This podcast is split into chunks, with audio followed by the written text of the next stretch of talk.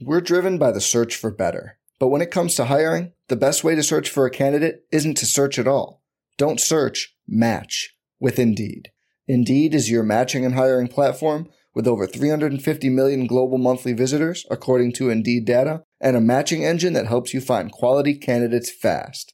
Leveraging over 140 million qualifications and preferences every day, Indeed's matching engine is constantly learning from your preferences Join more than 3.5 million businesses worldwide that use Indeed to hire great talent fast. And listeners of this show will get a $75 sponsored job credit to get your jobs more visibility at Indeed.com slash BlueWire. Just go to Indeed.com slash BlueWire right now and support our show by saying you heard about Indeed on this podcast. Indeed.com slash BlueWire. Terms and conditions apply. Need to hire? You need Indeed. This podcast episode is brought to you by Coors Light. These days, everything is go, go, go. It's nonstop hustle all the time. Work, friends, family expect you to be on 24 7. Well, sometimes you just need to reach for a Coors Light because it's made to chill. Coors Light is cold lagered, cold filtered, and cold packaged. It's as crisp and refreshing as the Colorado Rockies. It is literally made to chill. Coors Light is the one I choose when I need to unwind. So when you want to hit reset, Reach for the beer that's made to chill. Get Coors Light in the new look delivered straight to your door with Drizly or Instacart. Celebrate responsibly. Coors Brewing Company, Golden, Colorado. Arteta!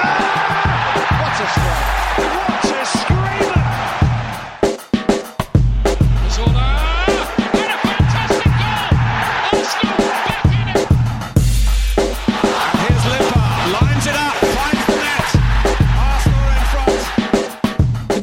Is that Arsenal are through to the FA Cup semi final. The bad news is that we would have to beat City in the semi and likely Chelsea in the final, and surely, surely that is simply impossible. This is the Arsenal Vision post match podcast. My name is Elliot Smith. You can block me on Twitter, Yankee Gunner. That's right. As exciting as it is to be in the semi final with City in the semi and Chelsea in the final potentially, we just can't do that. That can't be done. I can't think of any possible way in which Arsenal could beat City in the semi final of the FA Cup and then beat Chelsea in the final of the FA Cup to lift the cup. If only there was, oh, wait, we did it in 2017. So, what's past is prologue. It's all just a little bit of history repeating. And we are basically already, I think you'd have to say, FA Cup champions by dint of what we did in 2017. Uh, so surely it will happen again. And I'm excited to talk about that when it happens. But for now, we will talk about Arsenal's glorious victory in the FA Cup 2 1, late Ceballos winner. Always fun when that happens. Beating Sheffield United, and it's always great to beat a, a, bigger, more successful club in the Cup, and we did that this time. So that was great. Tim's on Twitter at. Hello, Tim. Hello there. Can I just point out as well, two FA Cup finals against Chelsea, not lost either of them. Two FA Cup finals against Manchester United, not lost either of them. It's in the bag. And one FA Cup semi final against City, and not lost that either. So, I mean, in the bag. Yeah, hard to see any other outcome. Paul's on Twitter, Pause in my pants. Hello, Pause. Clive's on Twitter, Clive PFC. Hello, Clive. Hello, hello. Okay, let's dive into it. So, um, or look, the Guendouzi thing is going to be in this pod. We're going to talk about it because I think you have to, but we're not going to do it up front. We're going to talk about get this football first. so stupid, but we're going to do it anyway. Um, Paul, the the lineup is an interesting one. I think that it it demonstrates to some extent that Arteta is taking the FA Cup seriously. It also showed a good degree of rotation. Um, Lacazette comes back in and gets a starting spot. Saka has to play every single game because he is our, our, single best chance at winning football matches, apparently. But uh, what I want to focus on with you is this this move to a back three. Um, Lewis Ambrose wrote a great tactics column for Arsblog. Do you think that Arteta is leaning this way, uh, or do you think, kind of like what Lewis wrote, that it was a response to the front two that Sheffield would use and, and the way they they try to pack that midfield of four two two two that's kind of like a four four two. So back three, a a future for Arteta or a an um, opponent based tactical switch. Yeah, I don't know. Uh, I have the same question. It seems to be uh, something one of the one of the smart people commented on that was that Guardiola would tend to have and Bielsa to a degree would tend to have one more centre back than uh, strikers. So if there were two guys up front, there'd be three centre backs. Um, so that that matches the last couple of games. The other thing you could say is, given the state of disrepair and um, kind of returning to the fold of of our various centre backs, the mix and match, the fact that that we really don't have a, contir- a coherent uh, centre back pairing at the moment. It might have been Mustafi and Luis for a while, but Luis is only struggling to get back to match fitness, and we saw him uh, pop a screw uh, in this game. so uh, it, which is it? Is it just a kind of a short-term fix because he doesn't have a back line he feels fully confident on? It, they all seem to be able to perform pretty well, at least in open play. Maybe not off corners and set pieces, but in open play we look fairly secure at the back over the last couple of games. Um, when you let three of them work together, um, and then the argument comes down to you know in the past three of the back was a very conservative uh, formation and we'll get into lots of this talk. But I mean, is it three at the back? It's three at the back sometimes, but as we move up the field, you've got two centre backs. It might be um, Mustafi and Holding, but Kolasinac has turned into a, a full back, pushing up almost to a wing, wing back. Tierney's average position is higher than Saka's. Uh, for that matter, Willock's average position in this game for balls received is higher than Lacazette's. So starting p- positions, smarting positions. Um, how do we play with and without the ball? Uh, but you basically see that swirl around that bottom left hand corner around Xhaka to make him comfortable on the ball facing forward. And he's got, you know, behind him he might have Luis. Uh, to his left, behind him, he has Kolasinac. To his left, he's got uh, Tierney. And somewhere up ahead of him in midfield or drifting towards the wing, he has Saka and he's got Will- Willock pushed ahead at an angle. So there, there's basically spokes in a wheel radiating from from Xhaka so that he has options upfield. All sounds great. We must have really killed them. Of course, the the game was a little more challenging than that. But it, it, tactically, I don't I don't love all of our football at the moment. But it's tactically very interesting to see these tweaks between games. We didn't have the Bellerin factor with with uh, Maitland Niles sitting in midfield in this game. So each game's got something a little different. I'm mm. sure we'll talk about the the Pepe wing, but things this ended up being a much more balanced um, lineup, and I think Saka coming into midfield, as we talked about on the twitters, had a big piece of that. In that, as Tierney pushed up, Saka pushed in. Lacazette dropped. Lacazette hmm. dropped mm. into midfield again and it just gave us more options through the middle, and we did more attacking through the center than we did in pre in the previous game or maybe two.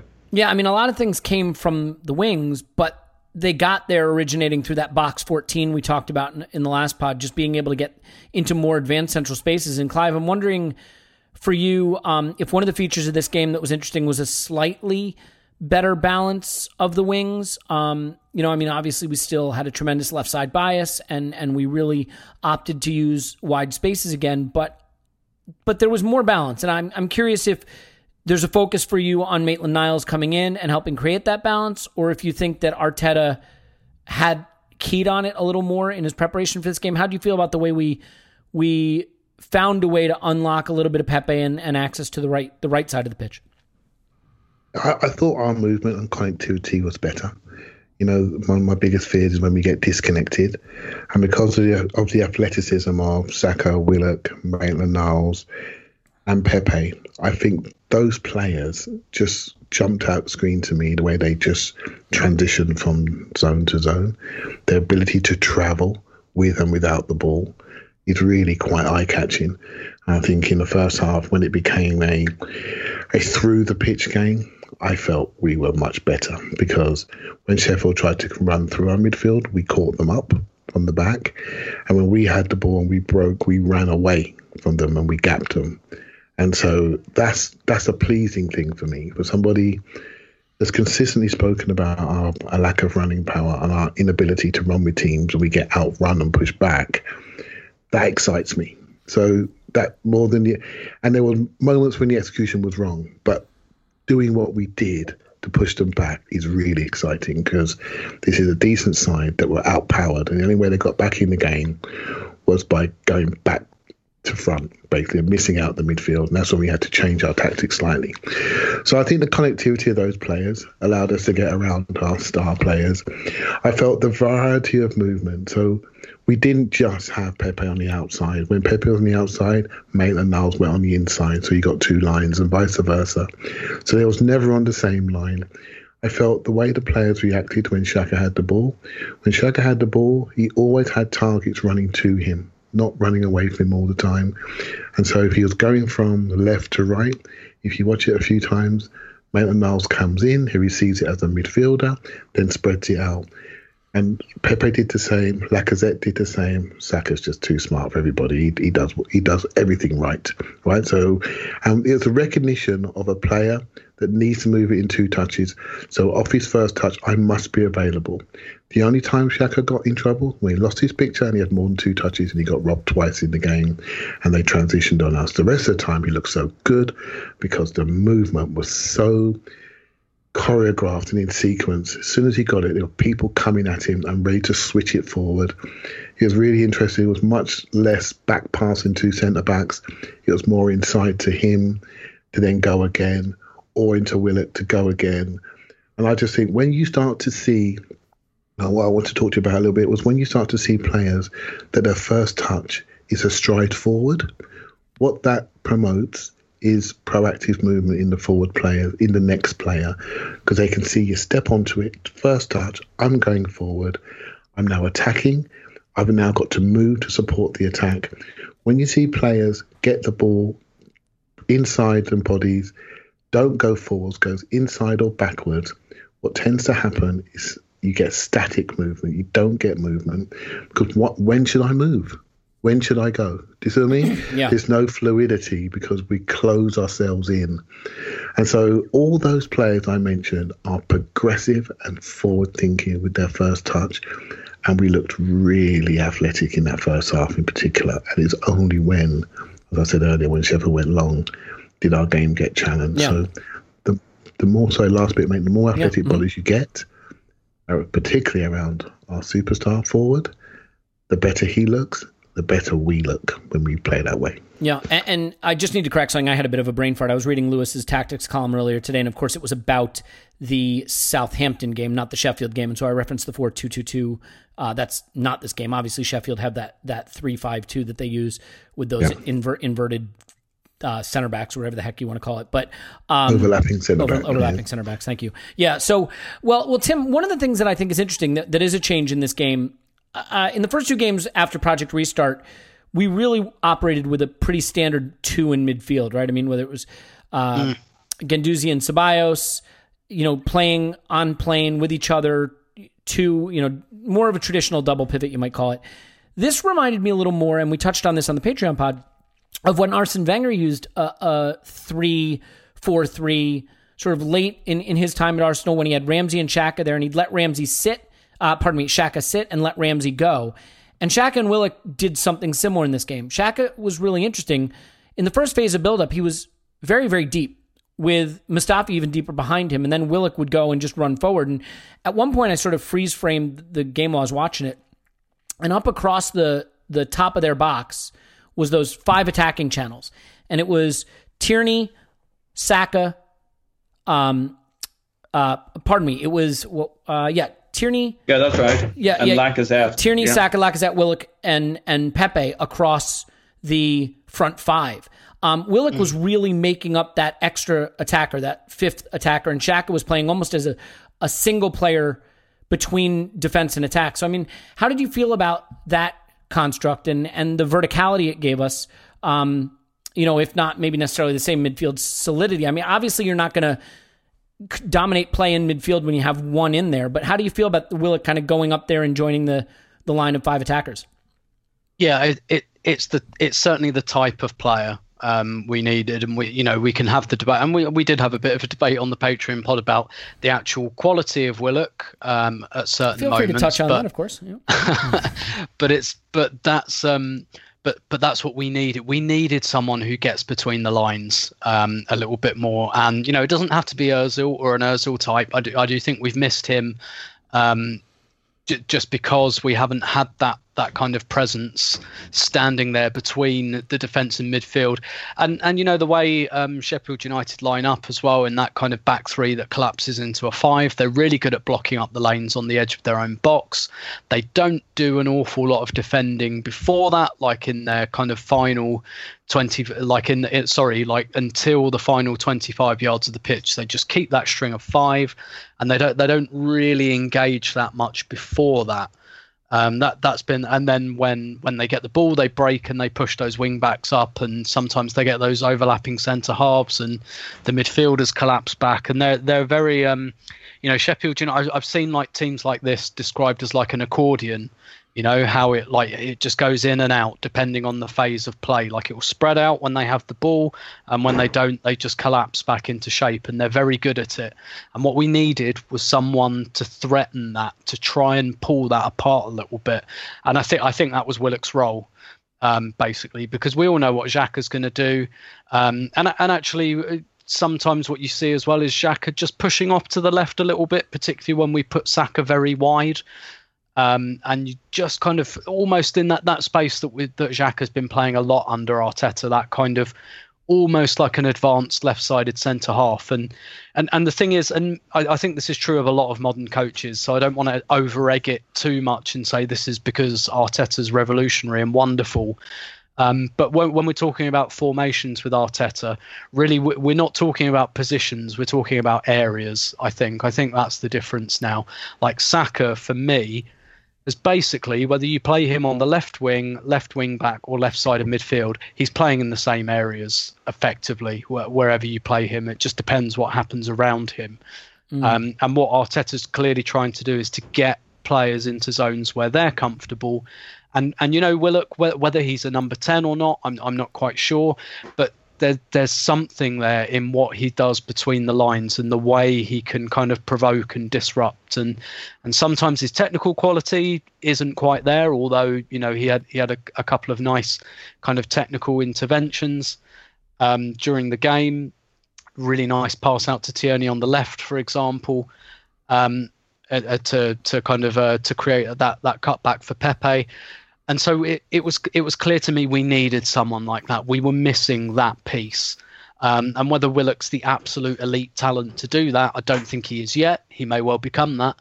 Um, but we we just we definitely needed someone to do that, and and for Pepe as well.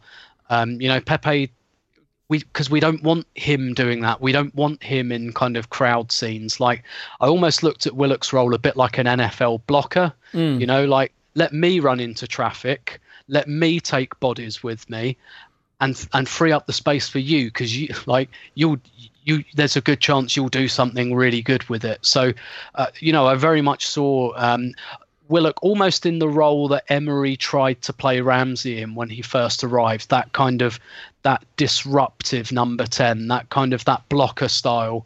Uh, you know, I'll run, I'll take bodies with me, and even if I don't get the ball, um, someone to my right or left will, and and that helped Pepe as well because that's the thing Pepe's been missing, just just slightly, you know, to his left. Um, you know, he hasn't really had the overlap to his right. I think Maitland Niles was slightly better at doing that, and he but he didn't have that player to his right either without Özil there, and and and Willock kind of gave him that. So I, I feel like Willock play basically played a very sacrificial role, and that his role was less about him and what he could do for other key attackers in the team. It's interesting to me in Willock that he can be so good running off the ball and without the ball when we're in possession, and still so poor at switching on and running when possession turns over. And maybe we can come to that in the uh, um, subsequent. I watched the game today, yeah. mm-hmm. looking out for that, mm-hmm. and I tell you now, I saw many occasions where he ran back and caught them up in the first half. Mm. So I, I, I, you know, I, was definitely looking at it, thinking, okay, let me look at what Elliott was spotted here. And you have to think about his midfield away with the five people high. What we were doing, we were rolling into midfield when we had possession. When we lost it, it was all about refilling. I call it refill the bucket. Empty space. How quickly can we sprint back and refill? And his role was to do that with Saka, with Maitland Niles, and with Pepe so many more defensive actions from those three people.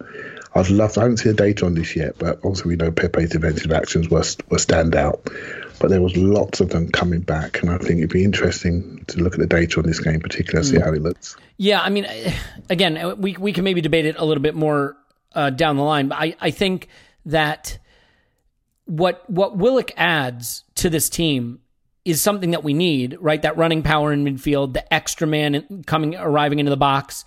Um, yeah, and I think where I get frustrated sometimes is just that the qualities that we need from him for him to really be able to regularly run that area, better control the ball, better passing, um, you know, maybe just a little bit more defensive awareness. Who you who you comparing him to, Elliot? Well, I mean, his it's Ramsey. basic I mean, pass, it's, it, but yeah, his go, go basic ahead, Paul. passing's good. Um, I mean, look at his stats. He's right up there. Uh, what catches the eye sometimes is that final ball, which he was actually good at in this game. He lays off a couple of really nice passes, but he doesn't always do that. He can he can take you the length of the field in the blink of an eye, and nobody's catching him. He's pulling away from them, and then like thud the ball to whoever, to Aubameyang or to Pepe, can be off or a little bit behind or just not the right ball. I don't know how much that'll improve over time. But if you look at his his short passing, which is what you need in midfield, um, is uh, what, probably one of our top three, top four for very short passes. His middle and long passes are like average. So I think his actual passing game's okay. He's tidy enough most of the time. It's it's that that pass you lay off to Aubameyang or Pepe that he's been lacking as he goes into the final third for me. Mm, You know- yeah, you know he's There's- got- you that's, know def- that's definitely on? not there yet. Yeah. hmm You know what he's got to improve on when he when he skins people. He's on he's at a million miles an hour, John. and he's got pshung, bullet out of a gun. Right? They call this, and you heard me say it before, fire and ice. He's like fire. When he need what he needs to learn is to calm down when he's at top speed, so he can play that eight yard pass. Because he's broken through. Everyone's now scattered, dead bodies everywhere. You've got to play an eight yard pass between a gap. Can you do it? Can you slow down enough to get that right? Once he gets that right, he's going to be a player. It's just that composure once he's done all the the firework, the busy work, this, the things that are unique to him. There must be more productivity at the end of it. And Elliot's right to point that out. But we have to remember the skill sets that he's got to take on a half turn and drive. Not everyone has got that to do that consistently and to do it so well. So the final piece, I don't think is difficult. It's a really simple coaching thing. It's just calming down the heart rate when you need to make that final pass to make it more efficient. And you know what? I think that's that's where pe- people far uh, more intelligent about football than I and paid a lot more than I am need to figure things out because there are physical attributes to his game that are things we lack and, and things we need and that he provides and that we don't really have uh, an analog for in the squad. Whether those technical capabilities can be developed later in your career. I mean, I, I know Clive, you're saying those things can be taught, and and I, it's not that I dispute it. It's that I don't think it is clear. I mean, you, you look at someone like Alex Iwobi, for example, um, and the reason Iwobi is not at Arsenal anymore and, and really isn't going to have a first rate career most likely is because when he gets into danger areas, which he's quite good at doing, he never really was able to put it together, whether it was pass or shot. So, I, I mean, I will give this to Willock. I think Willock looks like someone who has goals in him and, and will score goals for us if he plays more because he, he seems very composed with his finishing in the box. Um, so we'll just have to see if that if that final distribution can be there. Paul, I, I want to wind it back a little bit though because I know that you wanted to make a point about not playing Aubameyang on the wing and what that adds for us because candidly, I did not think this was a, a great Lacazette game. I mean, I think there were some things he did well, but not striker things predominantly. But without having Aubameyang on the wing and and really that space being occupied more by Tierney and then Saka drifting over there, it was a different dynamic. So how do you think that changes the pattern of play for us? Yeah, I couldn't get away from the feeling that it, it was a weird feeling to have that I was glad Aubameyang wasn't on the wing. Um, and the first thought was because it allowed Saka to play there, and I really liked, in particular, what he did. Um, it gave him kind of a free role where he drifted between wide to central to sit between the lines. He didn't have a defined role unless we were totally out of possession. Whereas normally, if Aubameyang's on on the left there, then if Saka's on the pitch, he's got a very fairly defined role. He'll be behind him as a a wing back, full back, or given some other significant job to feed Aubameyang.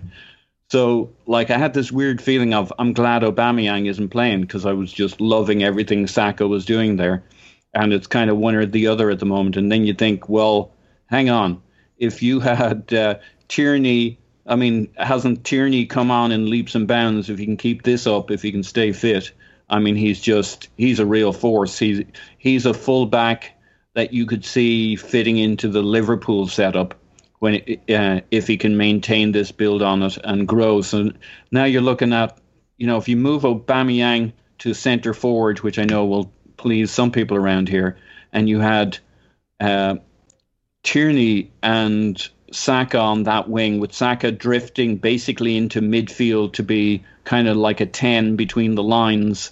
Uh, when when when it's on, when he feels like it, hovering around, creating that extra player there and, and creating mischief uh, in and around Aubameyang with Pepe on the other side. What a delicious front three that would be. Now it would require some tweaks with a, a midfield because you can't do that all with just uh, Xhaka and Willock or Xhaka and one other behind them. You probably need a solid midfield three there too um, to support that. But Tierney, Saka, Aubameyang, and Pepe along the, the left side and along the top. Um, and uh, we'll we'll talk Maitland Niles, but Maitland Niles or a fully fit Bellerin bombing up the other side, then we'd start seeing Arsenal playing in a way that excites us all. And you know, to, to give Lacazette is due. I mean, he does a lot of hard work and he's dropping into midfield, and uh, I think he contributed to the good parts of this overall performance. But but it's just not enough. The the our way of playing with Lacazette through the middle, much as I, I feel um, he maybe doesn't get his due for the work he does. It's it's just not br- bringing us the football that that we should really be thrilling about. Yeah, yeah, I, agree with that. Well, well, Tim, I mean Arteta ha- ha- was sort of fulsome in his praise for Pepe and claims that it has clicked for him since Project Restart. Mm. And I, I am really, I struggle with the analysis of Pepe because I've never watched him and thought he's not a good player. I've, I've, and maybe this is making excuses for him, but I've always felt that our system or the players that he's been put alongside, you know, the, on the right flank with, have not suited him particularly well. So I mean, where do you think this click is happening? Do you see a profound difference in the way Pepe is playing, or do you see that maybe, you know, in this game in particular and, and over the last couple of games, that the way we're playing is allowing him to to get into positions where he can be more impactful? So honestly, I don't see the click yet. Yeah. Um, I, I, wouldn't. I wouldn't say. I wouldn't say click. I understand why Mikel Arteta's saying that because he's trying to build the player up. Um, and and he was definitely, to quote Andy Townsend, better in this game. And it's definitely true that the system around him helped. Um, you know, having Maitland Niles is more of an overlap, and maybe we can have a conversation about whether Maitland Niles was given different instructions um, to Bellerin, whether Bellerin's being managed, or whether Bellerin is just not capable of doing that physically at the moment. Um, but that helped. Having Willock closer to him helped. The the other thing that helped really, and, and I think that this is the big conundrum of Arsenal's attack for Arteta, is that Aubameyang wasn't there, and the reason I think Pepe plays so wide is because usually the other winger is Aubameyang, and you definitely don't want him on the touchline. So you know, in Arteta's system, the way he sees it, nominally, his two wingers, one's going to come inside and one's going to stay out. Well, you know, as as good as Pepe is, it's still Aubameyang that you mm. want inside. Um, and and the problem or the issue to solve for Arteta really is that three of Arsenal's best attackers, uh, Martinelli, Aubameyang, and Pepe, all want to play as an inside forward nominally. Whether it's Aubameyang playing through the centre but coming into like that's the area Aubameyang wants to play in. Whether you play him wide or centre forward, he wants to break into that little channel, kind of Henry style. Um, and and so does Martinelli, and that's where Pepe wants the ball as well. And at the moment in Arteta's system, we've only ever found a way to accommodate one of them at any one time. Without Aubameyang there, that was Pepe, and I, and I tweeted, I think during the first half, I said I feel like we've transitioned from waiting for Aubameyang to do something to waiting for Pepe to do something, mm. um, and that was before we scored the goal. And to be fair, once we went one 0 up, I think there was a bit more fluency um, in our play, and and that kind of helped. But on on Pepe individually, yes, he was better for all the reasons that we've talked about. We got him into better areas, but I still didn't feel the click as such. And th- this is a player, to me, my estimation of, of his talent and his capability is sky high. He can do things that other players, not just in our team, but in a lot of teams, can't do. He really, really can. I think for pure talent, he is up there with with you could put him against any inside forward or wide forward um, in in the Premier League at the moment. Um, I, I, maybe not Mane and Salah. I, I, think he's probably got a way to go. But even Mane and Salah, like I'm not sure it's just talent with those two. They're just in a super optimal system. Pepe Pepe can do like he can create magic. He really, really can. And actually, his his end product numbers are good considering. Yeah, yeah they are. And, and, that's the thing. And and the reason we're still a bit underwhelmed is because we know he can do more. And Arteta's said this about him being more consistent or him being more decisive on on like um on a more regular basis. And he's come out of this game with a goal and an assist. Now, let's be honest, the goal was a penalty, which you still have to put away. I felt absolute confidence when he stepped up. I thought he's not missing this um, because he's a technically superb player. The technique was great too, yeah. Mm-hmm. Yeah, yeah, and and he got an assist, and to be honest, it was a bit of a fortunate assist because he kind of lost the ball. Um, but it, you still look at him and you just think, wow. I, I want I, like I want to see that more. Like maybe two, three minutes in a game, you look at him and think, "Wow, he's he's just got them on toast. There's nothing they can do." But but you think but I want more somehow. Do you know what mm, I mean? And yeah. and and and I guess look uh, to to kind of sum up the we got him into better positions. Um, you know, in the last minute counter attack, we've got and, and Alex Scott did a great piece in this on a MOTD on Match of the Day two actually on Sunday evening. You know, the benefit of having good, um, quick young players in the final minute of a game because it's Saka that charges away, and he's got Nketiah up with him and then Pepe gets the ball in the area because Saka, Saka and Nketiah have had the legs to get the ball to him there. And what's happened too often when Arsenal counter in the last year, two years, or whatever, or, or in the time Pepe's been here, Pepe gets the ball on the halfway line and he's got three players to beat, or he's got to beat someone before he gets anywhere. On this occasion, young legs, you know, Saka does a 360 and switches away from someone, and Nketiah's there up with him, plays the pass, and now Pepe's got the ball in the final 10 yards of the pitch.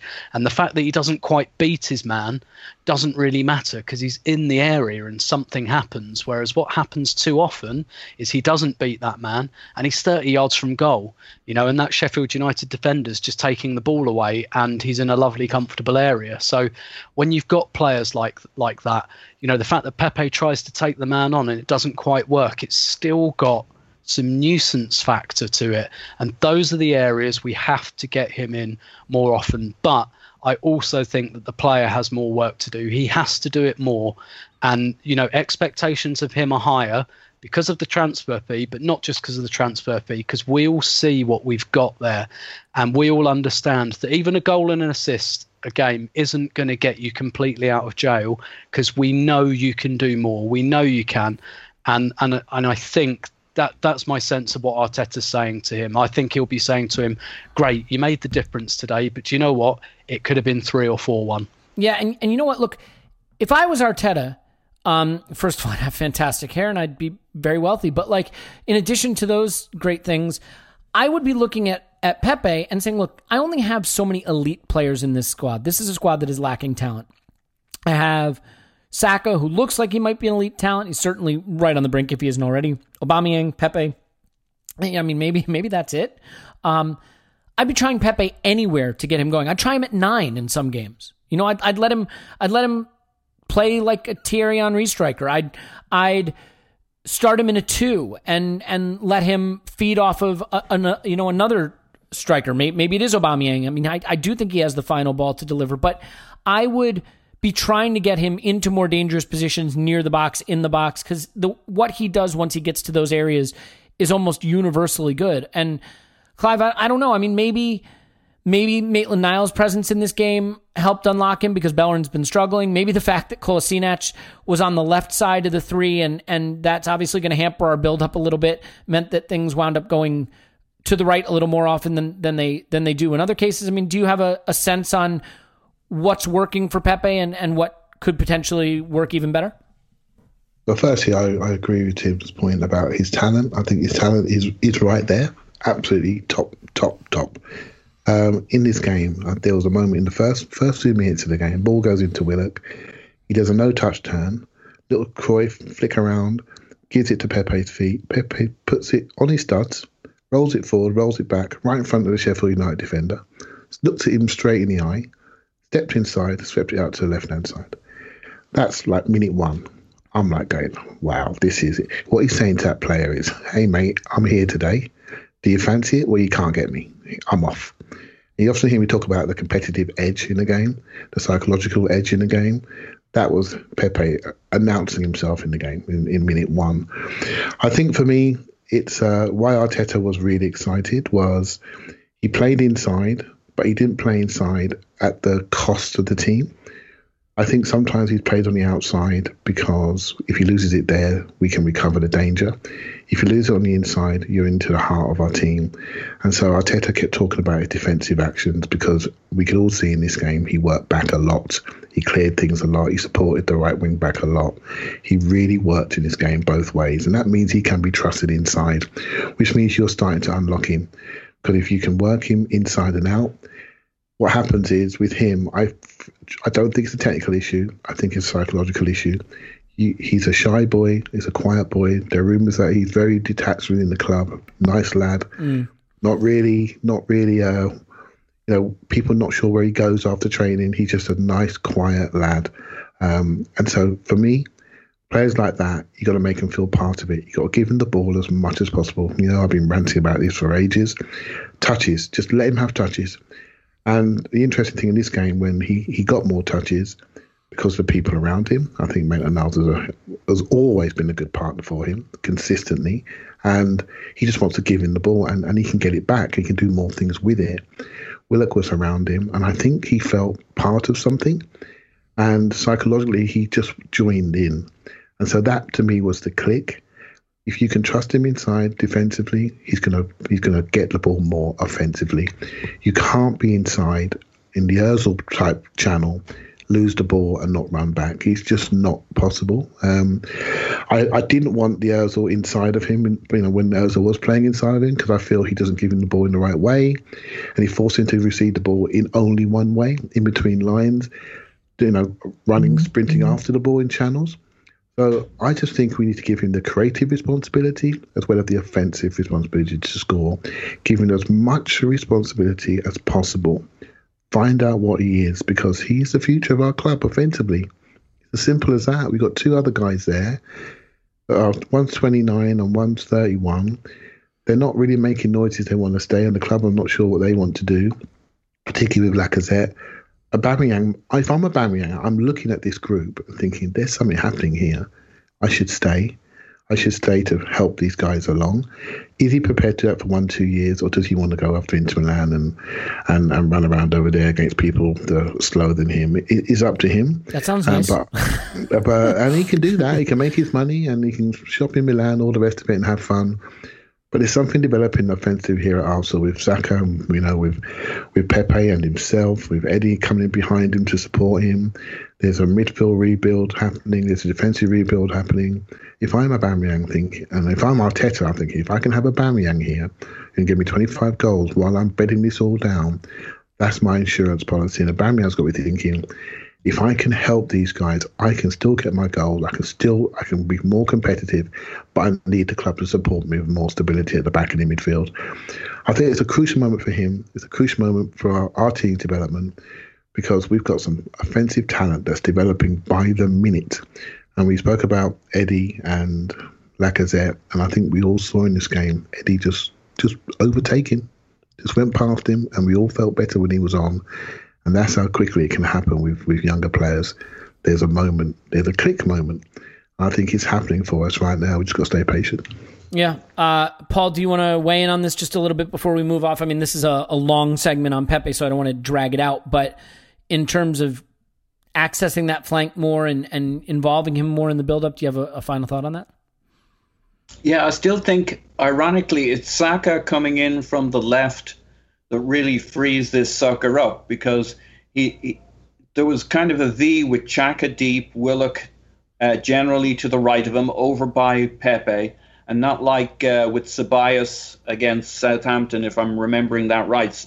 One of the knocks against Ceballos was he, he may have been on that side, but he was kind of staying home with Xhaka. Maybe that's something to do with the opposition. Southampton were a much more pressing team, dominating the centre, but um, Willock was able to get right up next to Pepe and past Pepe, and Maitland Niles coming on the outside of him. All sorts of options there. But Saka coming into midfield uh, and creating that V with Xhaka and Willock, I just felt helped us move a, a real attacking aspect across through the middle and into the right that was maybe left dominant in previous games. And the problem uh, I think it is a problem. The problem with Aubameyang on the left, and I'm starting to like it less and less, is it's constricting us in oh so many ways to support him. And this this game just kind of freed us up. We didn't have to worry about feeding Aubameyang, about the fact that he has he's he's brilliant, but he has limitations from the left, and and we in the same way we've we've to accommodate Xhaka, we're now accommodating Xhaka plus Aubameyang and it's just too much shit. And and this opened up the game, allowed Saka to come into midfield, make connections, and we could push the play across the middle and over to the right up through Pepe. And uh, you know, he, he to me he carried himself differently in this game. He looked, he was kind of the man without Aubameyang there, and he just not that he got all the service service, but he really seemed to carry himself with a little bit more swagger and the other thing that should be mentioned is the defensive work. We mentioned it a little bit. The defensive work he did with Maitland Niles. I mean, he's really mucking in there. He seems to have got gotten the memo, understands the role more, and he's growing. So, been Let, really enjoying that aspect of it. Let me ask you a question, Paul. I mean, as you start to look at the system that Arteta wants, I mean, the one thing that seems clear, even if he's not going to play a back three, he's going to set it up kind of like a back three in the first phase of buildup, right? Because when we were going yeah. four three three or four two three one, whatever you want to call it, Xhaka was dropping in, right? Yeah, making that sort of third defender, and then you had the the fullbacks bombing forward and and so on and so forth. So I mean, I, I think even if it doesn't continue to be a back three, I think the system will continue to operate this way, which makes me wonder. Do you see this is kind of out in left field because it's not related to this game, but do you see a role for Torreira? The way we are building play, at, least right now. I mean, that's not to say that he won't change it, but I look at the system that Arteta has put in place, and I don't I don't see a clear role for a sort of specialist shield the back for DM type player. And while I like Torreira and I think he's very good, statistically his progressive passing has been the weakness to his game. Now there are people that think he's better at it than the stats bear out, so that that's an open debate. But I think he's a player that I really like, and when he's been given the role that suits him, I think he's been very impressive. But do you do you see where he would naturally come in and, and fill a role the way Arteta has been setting us up? Not really. Um, and I mean, I I think somebody more of the Willock profile, of the Ramsey profile. I, I don't know if Xhaka's got enough game though.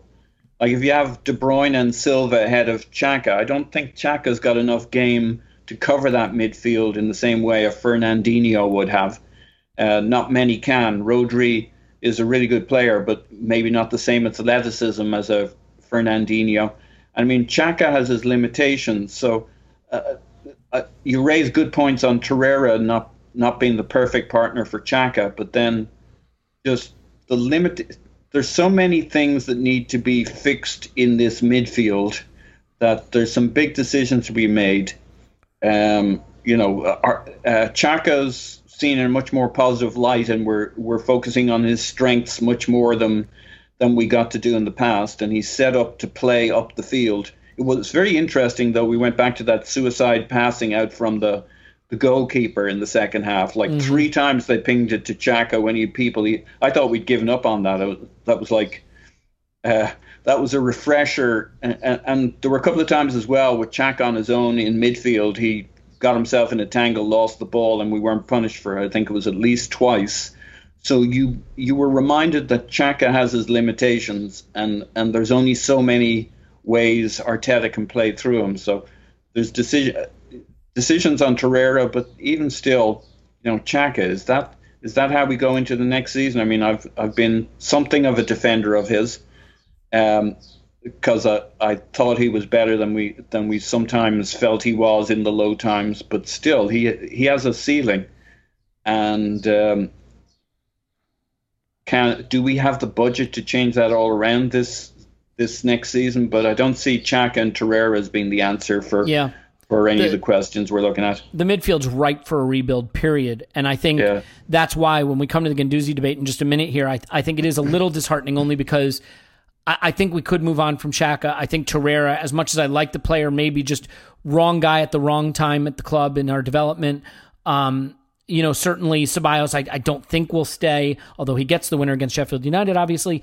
So then you look at like a Guendouzi and you say, well, he's a young player with a high ceiling. He could be part of the rebuild, but now maybe he's off. So a lot of work to, and, and Ozil, you know, another season of him being sick or having a back injury or whatever the case may be, you know, not being in the squad. It's it's tough. It's tough to see where the rebuild starts when the maybe arguably like the the biggest potential young player is is one who looks headed for the exit door. Tim, if you had to pick sort of a loser from this game, um, other than Sheffield United who lost and we won, haha. Um, it might be Lacazette, right? I mean, he gets the start, we win the game, and everything's fine, and yet you come away thinking Nketiah looked better, I think, in his short period on the pitch. The goal comes from Nketiah running hard at the back line, collecting the ball, and then really beautifully delivering it to Pepe in the box for Ceballos to then run onto it and score. I I just don't I don't see Lacazette having had the impact in this game that leads to him continuing to get starts. So is, it is he the one that you come away from this game saying it, it didn't happen for him in a position where it really needed to? Yeah, yeah, I think so. I'm, um, you know, like like I've said before, I'm not I'm not sure whether Nketiah is, you know, quote unquote the answer. I think if he can be a good backup striker, I think that'd be a fantastic result for us in the squad, and and that's why I support the continued playing of Eddie Nketiah because at the moment um, I, would say, like overall, Lacazette is at this stage. You know, at this obviously at this respective stage of their careers, Lacazette is a better player, um, but his form's in the toilet, um, and Nketiah's form is quite good. Um, I, I don't honestly think there's like an enormous gulf, even given those two, well, not facts but subjective opinions. Um, but at the moment, there's a lot more value in seeing what Nketiah can do than Lacazette because I don't think we should be giving Lacazette a new contract. Um, I think we should be looking at moving him on. Um, whereas Nketiah, you know, you look at and you think, well, let, like one of the best things we can do with this period of games is see what some of these young players can do and see who can, at the very least, do jobs in the squad. So Willock, we're having a lot of debate about Willock, right? A lot of upside, some downside. That but that's great. Let let's find that out. Let's find out if Joe Willock can be. You know, it doesn't have to be starting every week. Let's find out if he can be a good, like a, a really good, reliable squad player. He's got like four years of contract left. Let's invest in that. Let's look. Um, you know, and, I, I, guess I'd almost rather play him than Özil at the moment because, again, we know what we've got with Özil. We know he's going next year. Um, you know, let's invest in Willock. Let's see what he can do. Let's see what Nketiah can do. And and this is probably, particularly in terms of the league, um, the lowest stakes football that Arsenal are, fingers crossed, likely to play for a long time. So it's not without stakes, but it's low stakes by our standards. We're usually really fighting for something at this point of the season, and at the moment, we, you know, there's an economic imperative to get into Europe, and as we said in a previous pod, it's good to get those young players minutes in the Europa League as well. It has some value there, but it, it's not it's not like life it, it doesn't it doesn't keep you awake at night you know? Mm. um, so I, am very much on starting Nketiah start the shit out of Nketiah start him in every game and let's make well we don't have to make a definitive judgment at the end of the season but let's see where we are. You know give him like 10 11 games um, in this period and let, let's see where we go. And and and i think that's what arteta's doing but i also think that you know Nketiah gives us something that that arteta likes that lacazette doesn't give us and perhaps you see it in that last minute goal um, at the moment, whether it's physical, whether it's mental, Lacazette looks leaden footed um, to me. And and look, to be fair to him, he wins the penalty, and I mean I mean that in the true sense of the word. He wins that with his kind of experience. A Sheffield United player gives him a gift, he takes it, he makes sure he gets it, and that's that's good experience, professional play. Um, you know, to to make sure that the ref sees that ankle tap and to get the maximum from that. That's that that's good play, and I, and I don't mean that patronisingly. Like he he got us a goal. Um, with that. But you know, when you look at that goal in the last minute and you see Saka doing a 360 and sprinting away from their midfield, and you see Nketiah pulling off into that channel and sprinting away and and playing that pass to Pepe, and and I just think. I don't know. I think if Saka plays that pass to Lacazette at the moment, it maybe gets stuck under his feet Hmm. and he has to sort it out.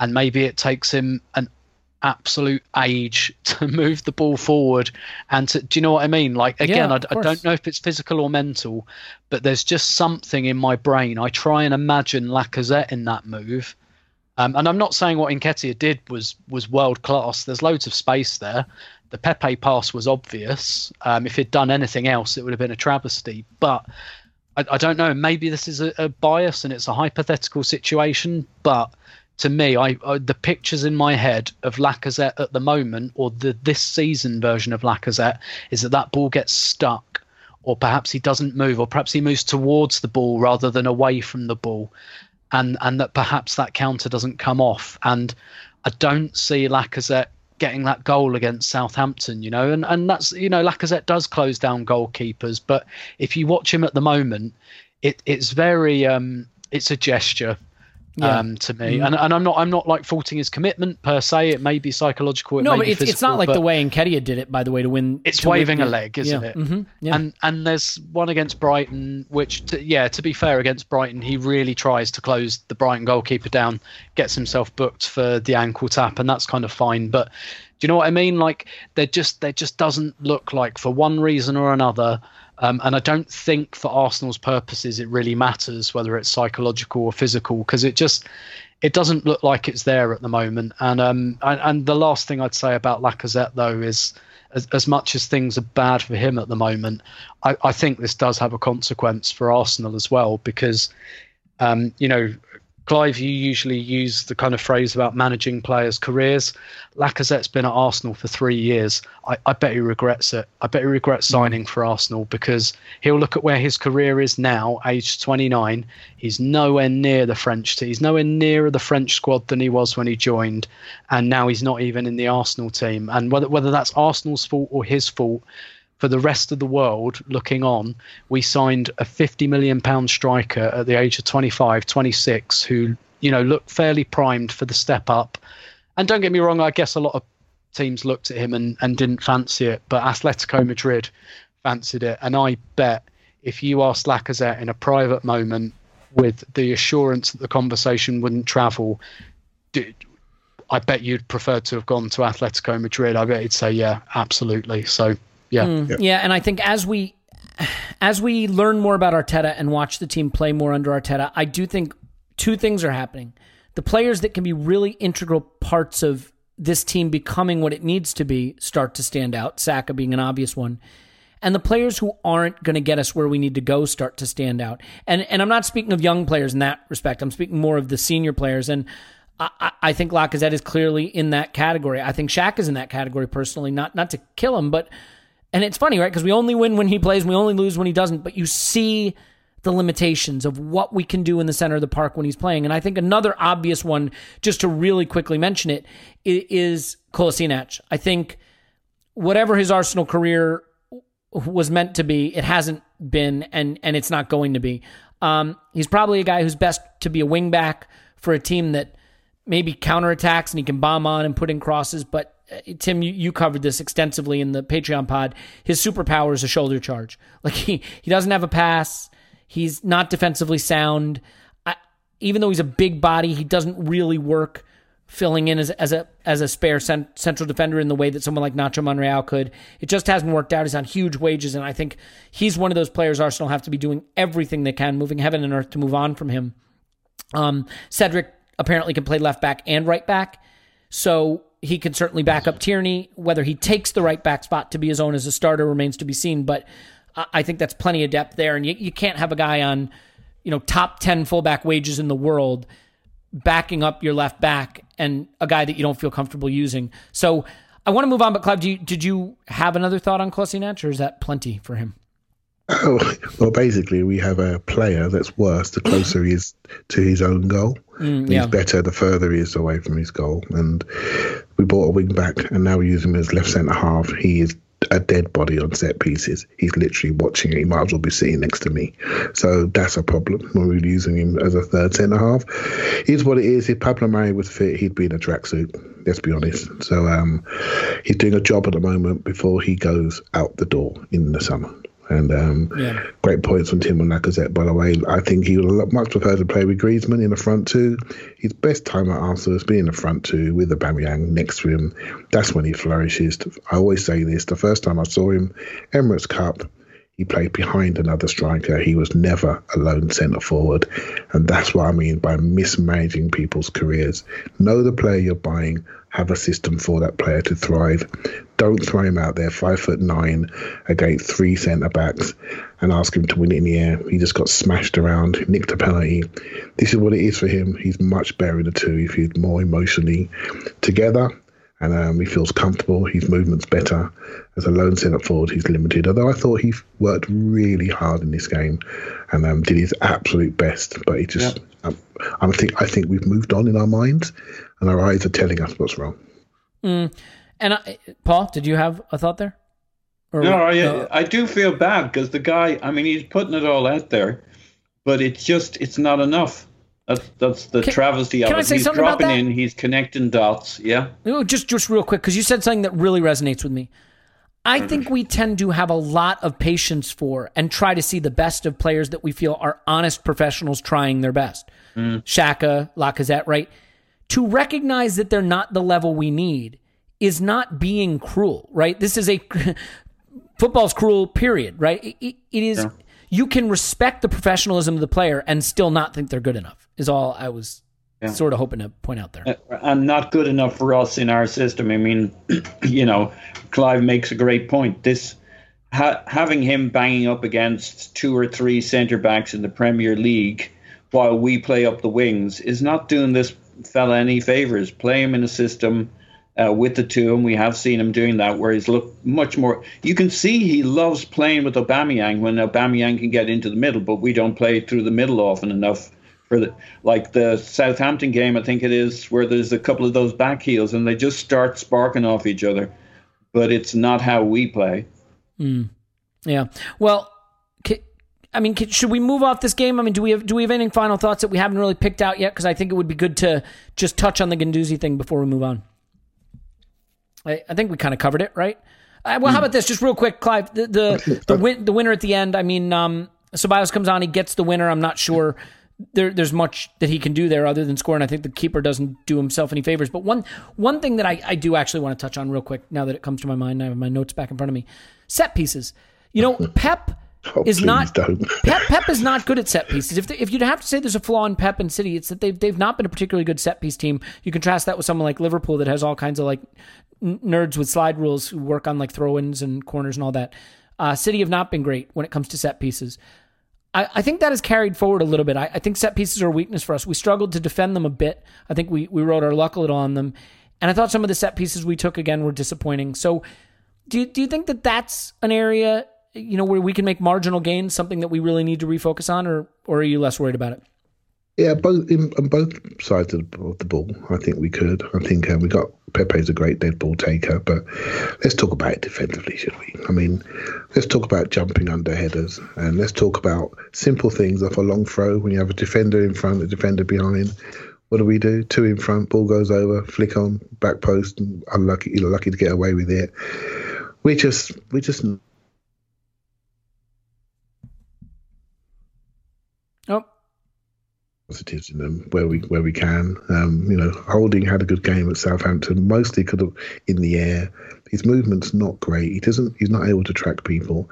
Kolasinac, well, you know what? He's literally picking up a wage at the moment. He's just not to the quality that we need, and we just don't do the basics very well. You know, we don't. We're not very competitive. We're not very big.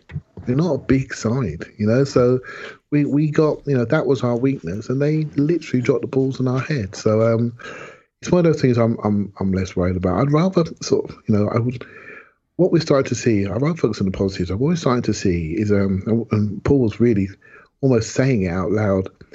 We talk about systems a lot, but really what we're seeing is a lot of I- I've said it before, but a lot of flexibility, a lot of interchanging, a lot of movement. I think we're going to talk about this for a long, long time.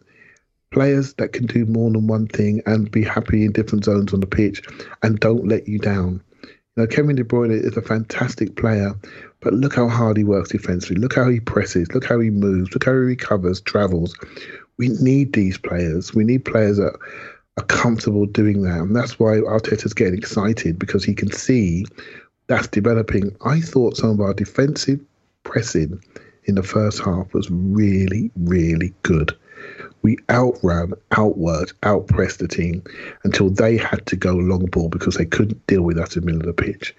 I think it's really important that we take these positives out of this game because this is the start of something new. And these are sort of things that we've moaned about the lack of athleticism, the lack of connectivity, the lack of transition, the lack of people getting bodies around each other.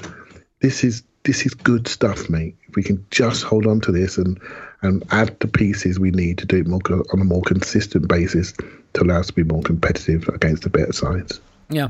Um, I you know I think that the the issue we run into is also just that there's been so little continuity of of training and preparation under Arteta that it's hard to really know on set pieces how much of it is him not getting it right and him not having a chance to work with it because I think set piece defending and set piece routines are really, really training ground stuff. That that's the stuff you can really improve in training. And you think about it, he came in around Christmas when there's no time to train anything.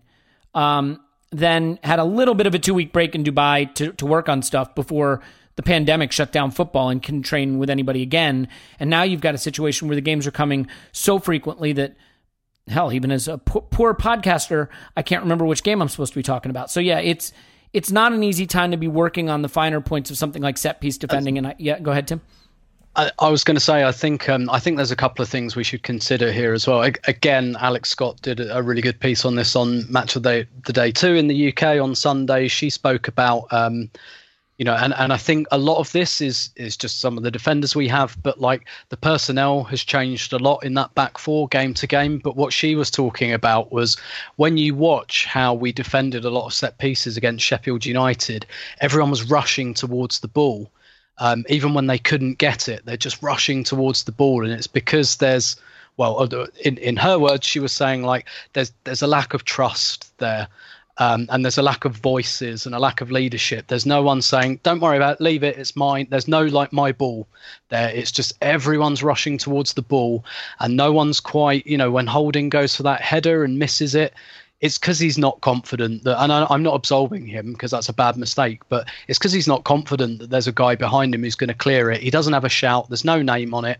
He jumps. He can't get it, and we saw that with the disallowed goal as well in the first half. Mustafi and Luiz both go for it at the same time when really one should stand and hold their position.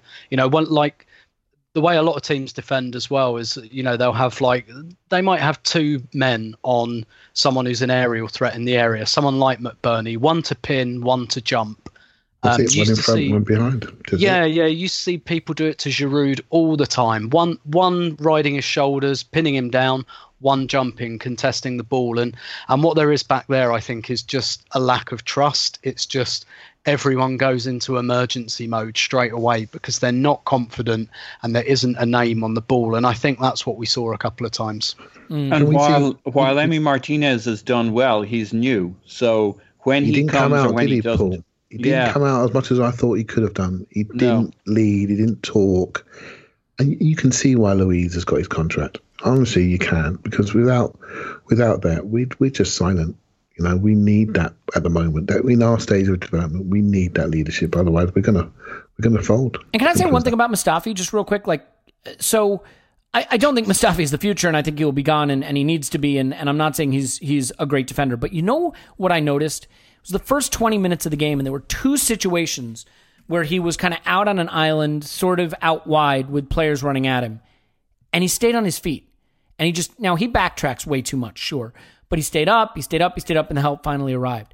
The single biggest difference I see in Mustafi under Arteta is he doesn't dive in and go to ground the minute Yeah. the minute there's there's a confrontation. And what used to drive me freaking crazy, and it's why I used the word coward with him, and I know a lot of people took issue with that, but it's because the cowardice of just kind of diving in at the first instinct when there was no chance to get it and then abandoning your teammates and leaving them to fix the mess like it just felt like a very cowardly way to defend. And now he stays on his feet and that's all it's taken because there are other players on the pitch who can run back and support you. And so i i think that's been a big improvement in his game and and one that that i think is is good to see. Paul real quick.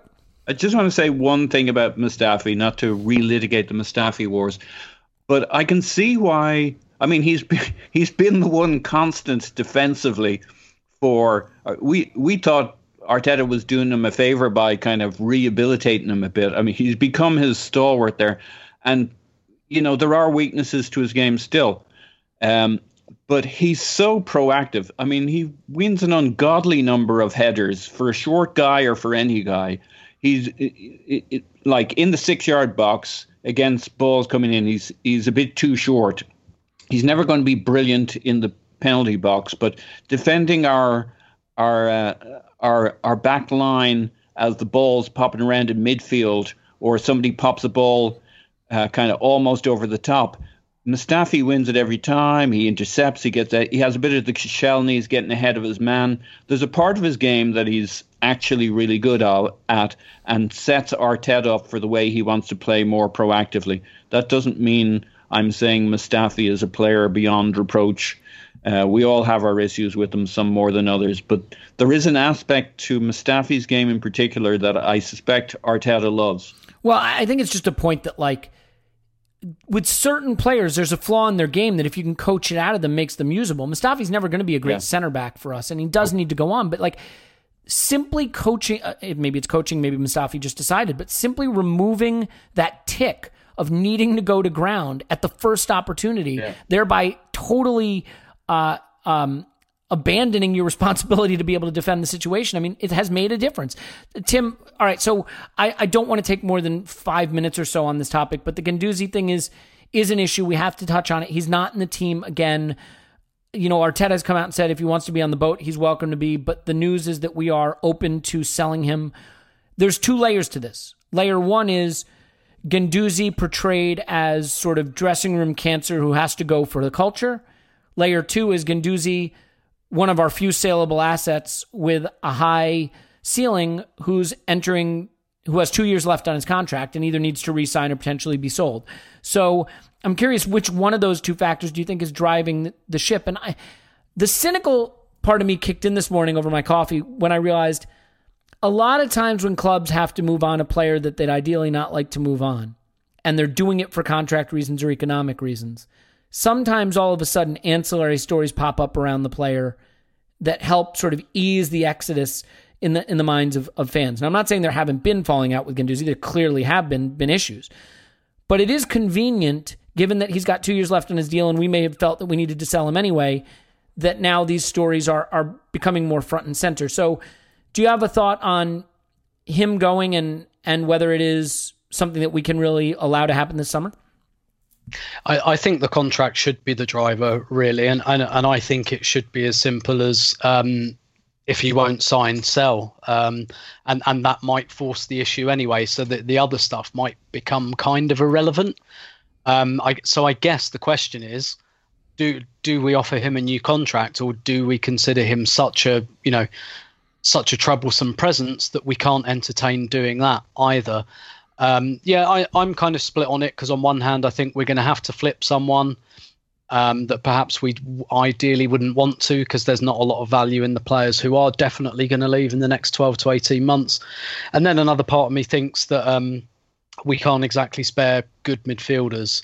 Um, and, and I do see him in that in that Xhaka role, um, to be honest. And I know you see him a bit further up. I, I really like him in that kind of deep position, although I'm not sure how honed his defensive instincts are, and maybe that's an impediment to that. Maybe he can play as part of a double pivot. I don't know, but I, I, guess if we sold him, we couldn't really say we enormously miss him at the moment because midfield's such a mess. It's very difficult to evaluate who's a problem and who isn't. I, I don't think any of them individually are problems. I think they're all decent enough players. Um, it, it's just there isn't a combination of them that really works. I like I, am I'm, I'm a bit split on it. I, I guess I'd rather keep him, but I guess I'm also not really privy to the severity of what's happened behind um, behind the scenes, and that would obviously shape my opinion. So my my call on it is let the contract dictate, and if he won't sign, then yeah, we, we, we'll have to sell them anyway. So the the rest of the stuff kind of becomes a sideshow anyway. Yeah, and one thing that I think is pretty clear there is nothing that starts more fights, more abuse, more angry exchanges on social media than just disagreeing about a player. You know, like I, I see weaknesses in Joe Willock's game, and my goodness, people do not appreciate that. Let me tell you.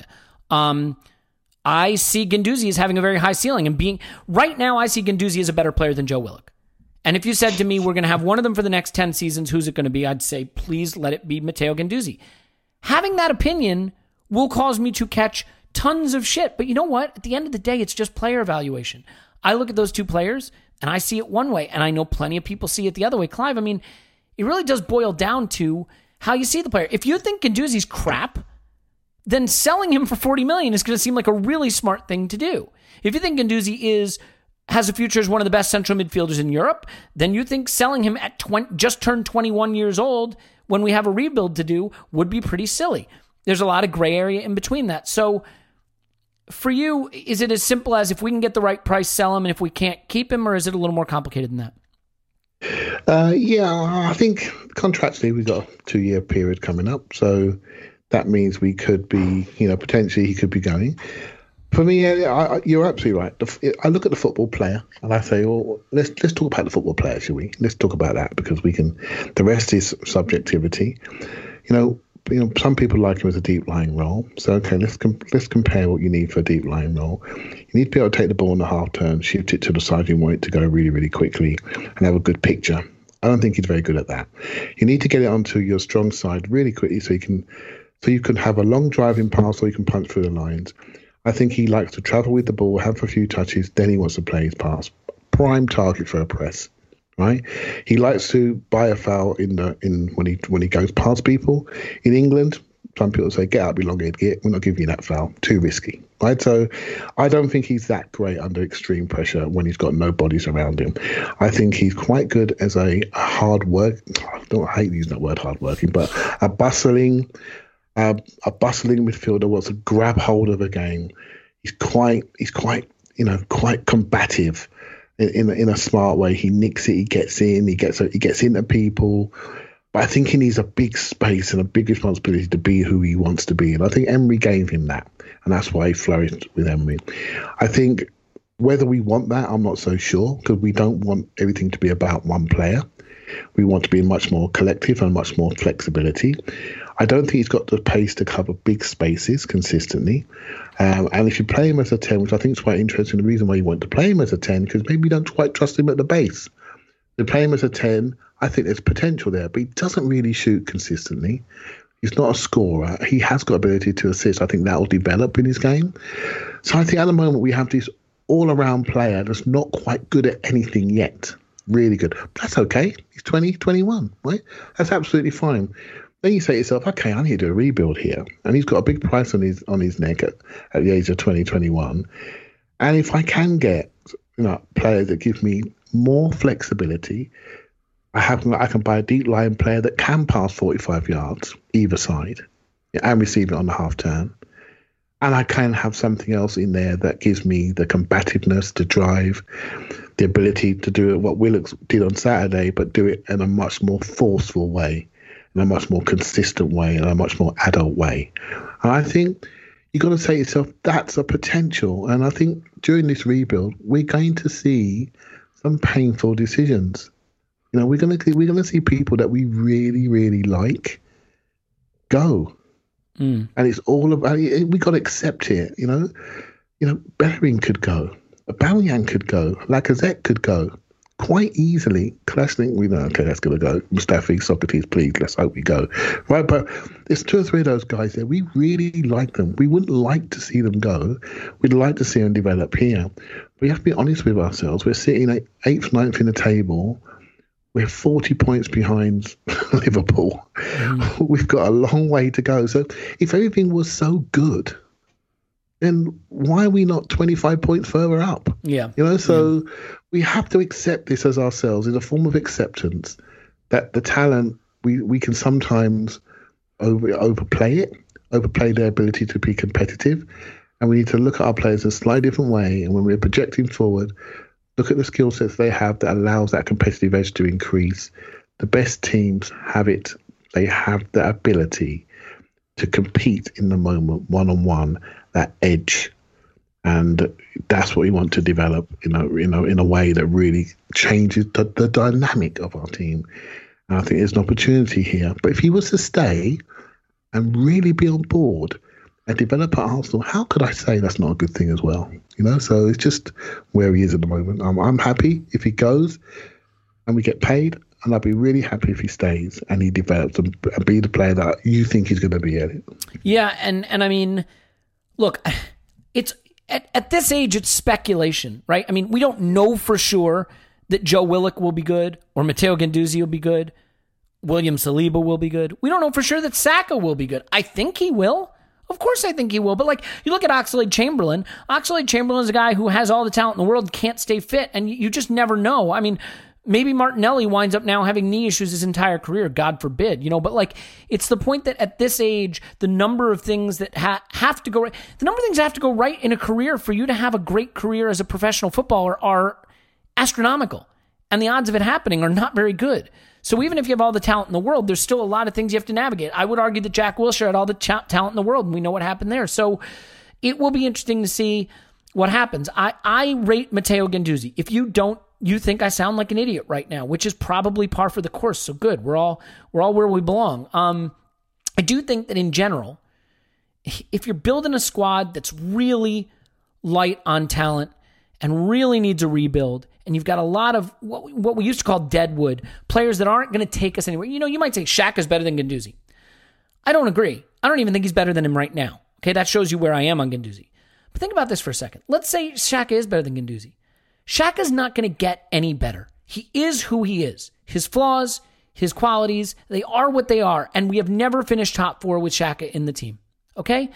So we're probably not going to get to where we need to go with Xhaka. Guendouzi, at least at just turned 21, has upside.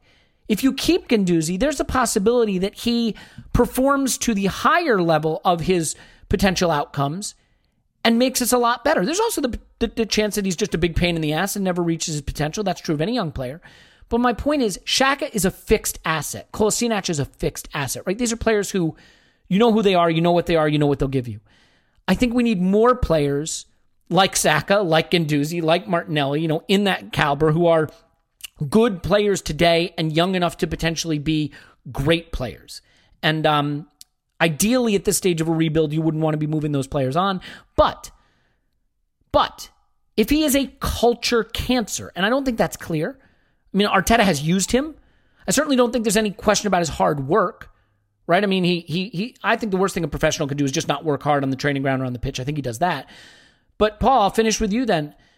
I mean, I believe in culture as as a thing. I think I believe in talent as more of a thing, but certainly there has to be a balance. Where do you strike that balance, and and how do you come down on the, on what the decision surrounding Guendouzi needs to be? I think Guendouzi is somewhere between a really good and a great player, and time will tell. I think part of the limitation, the, the knock against him, and the reason he's a problem player on the pitch is he he hogs the ball, he travels too far with the ball, and while he has a level of athleticism, it may just be because he's 21. At 24, 25, he might appear a, a pretty slow player. And for a guy who likes to hold on to the ball so much, um, you know, you want a player who can go past his man.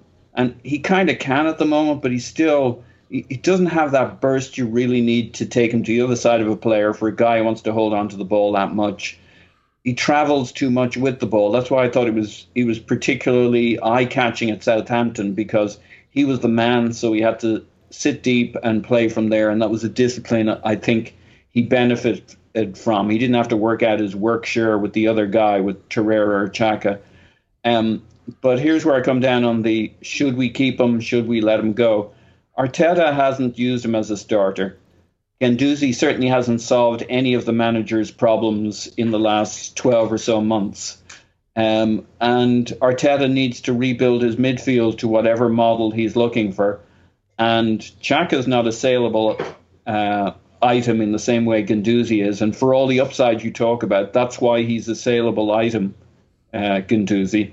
So I'm like, it, though it pains me, it may make a lot of sense if if Arteta doesn't think Guendouzi is the answer, then building a midfield around him, which is kind of what you have to do with a guy who's who's that much of a free spirit, talented though he may be, but he's not yet athletic enough to kind of give you one of maybe if you have two, three midfielders and you need one or two of them to be uh, very athletic. Well, you know, who's if you got Torreira or you got Xhaka, they're not going to cover the ground the way you want them to. So now you're back to having the problem again.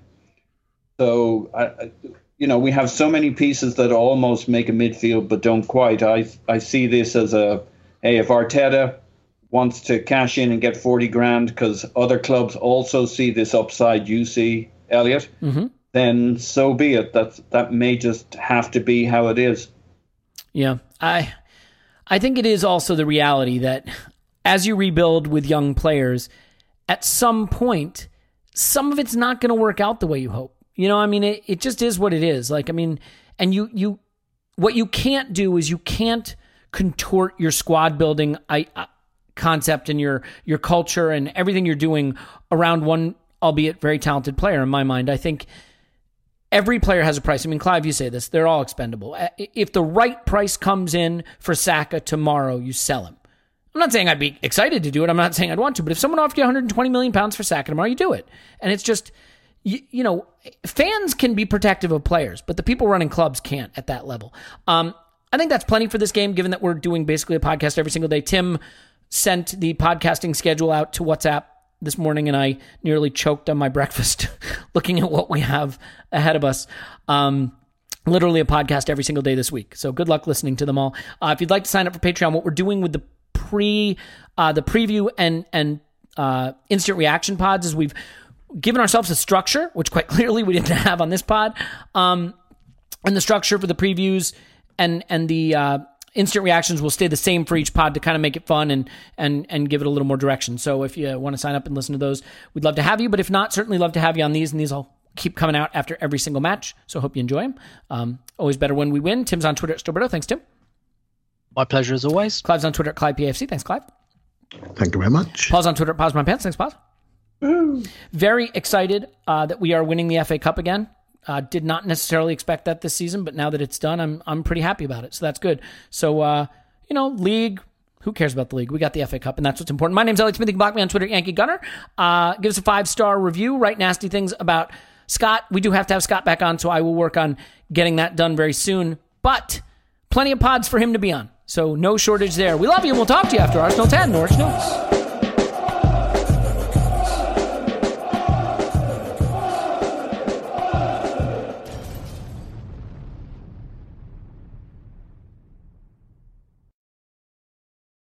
I'm Mark Chapman. Welcome to the Planet Premier League podcast.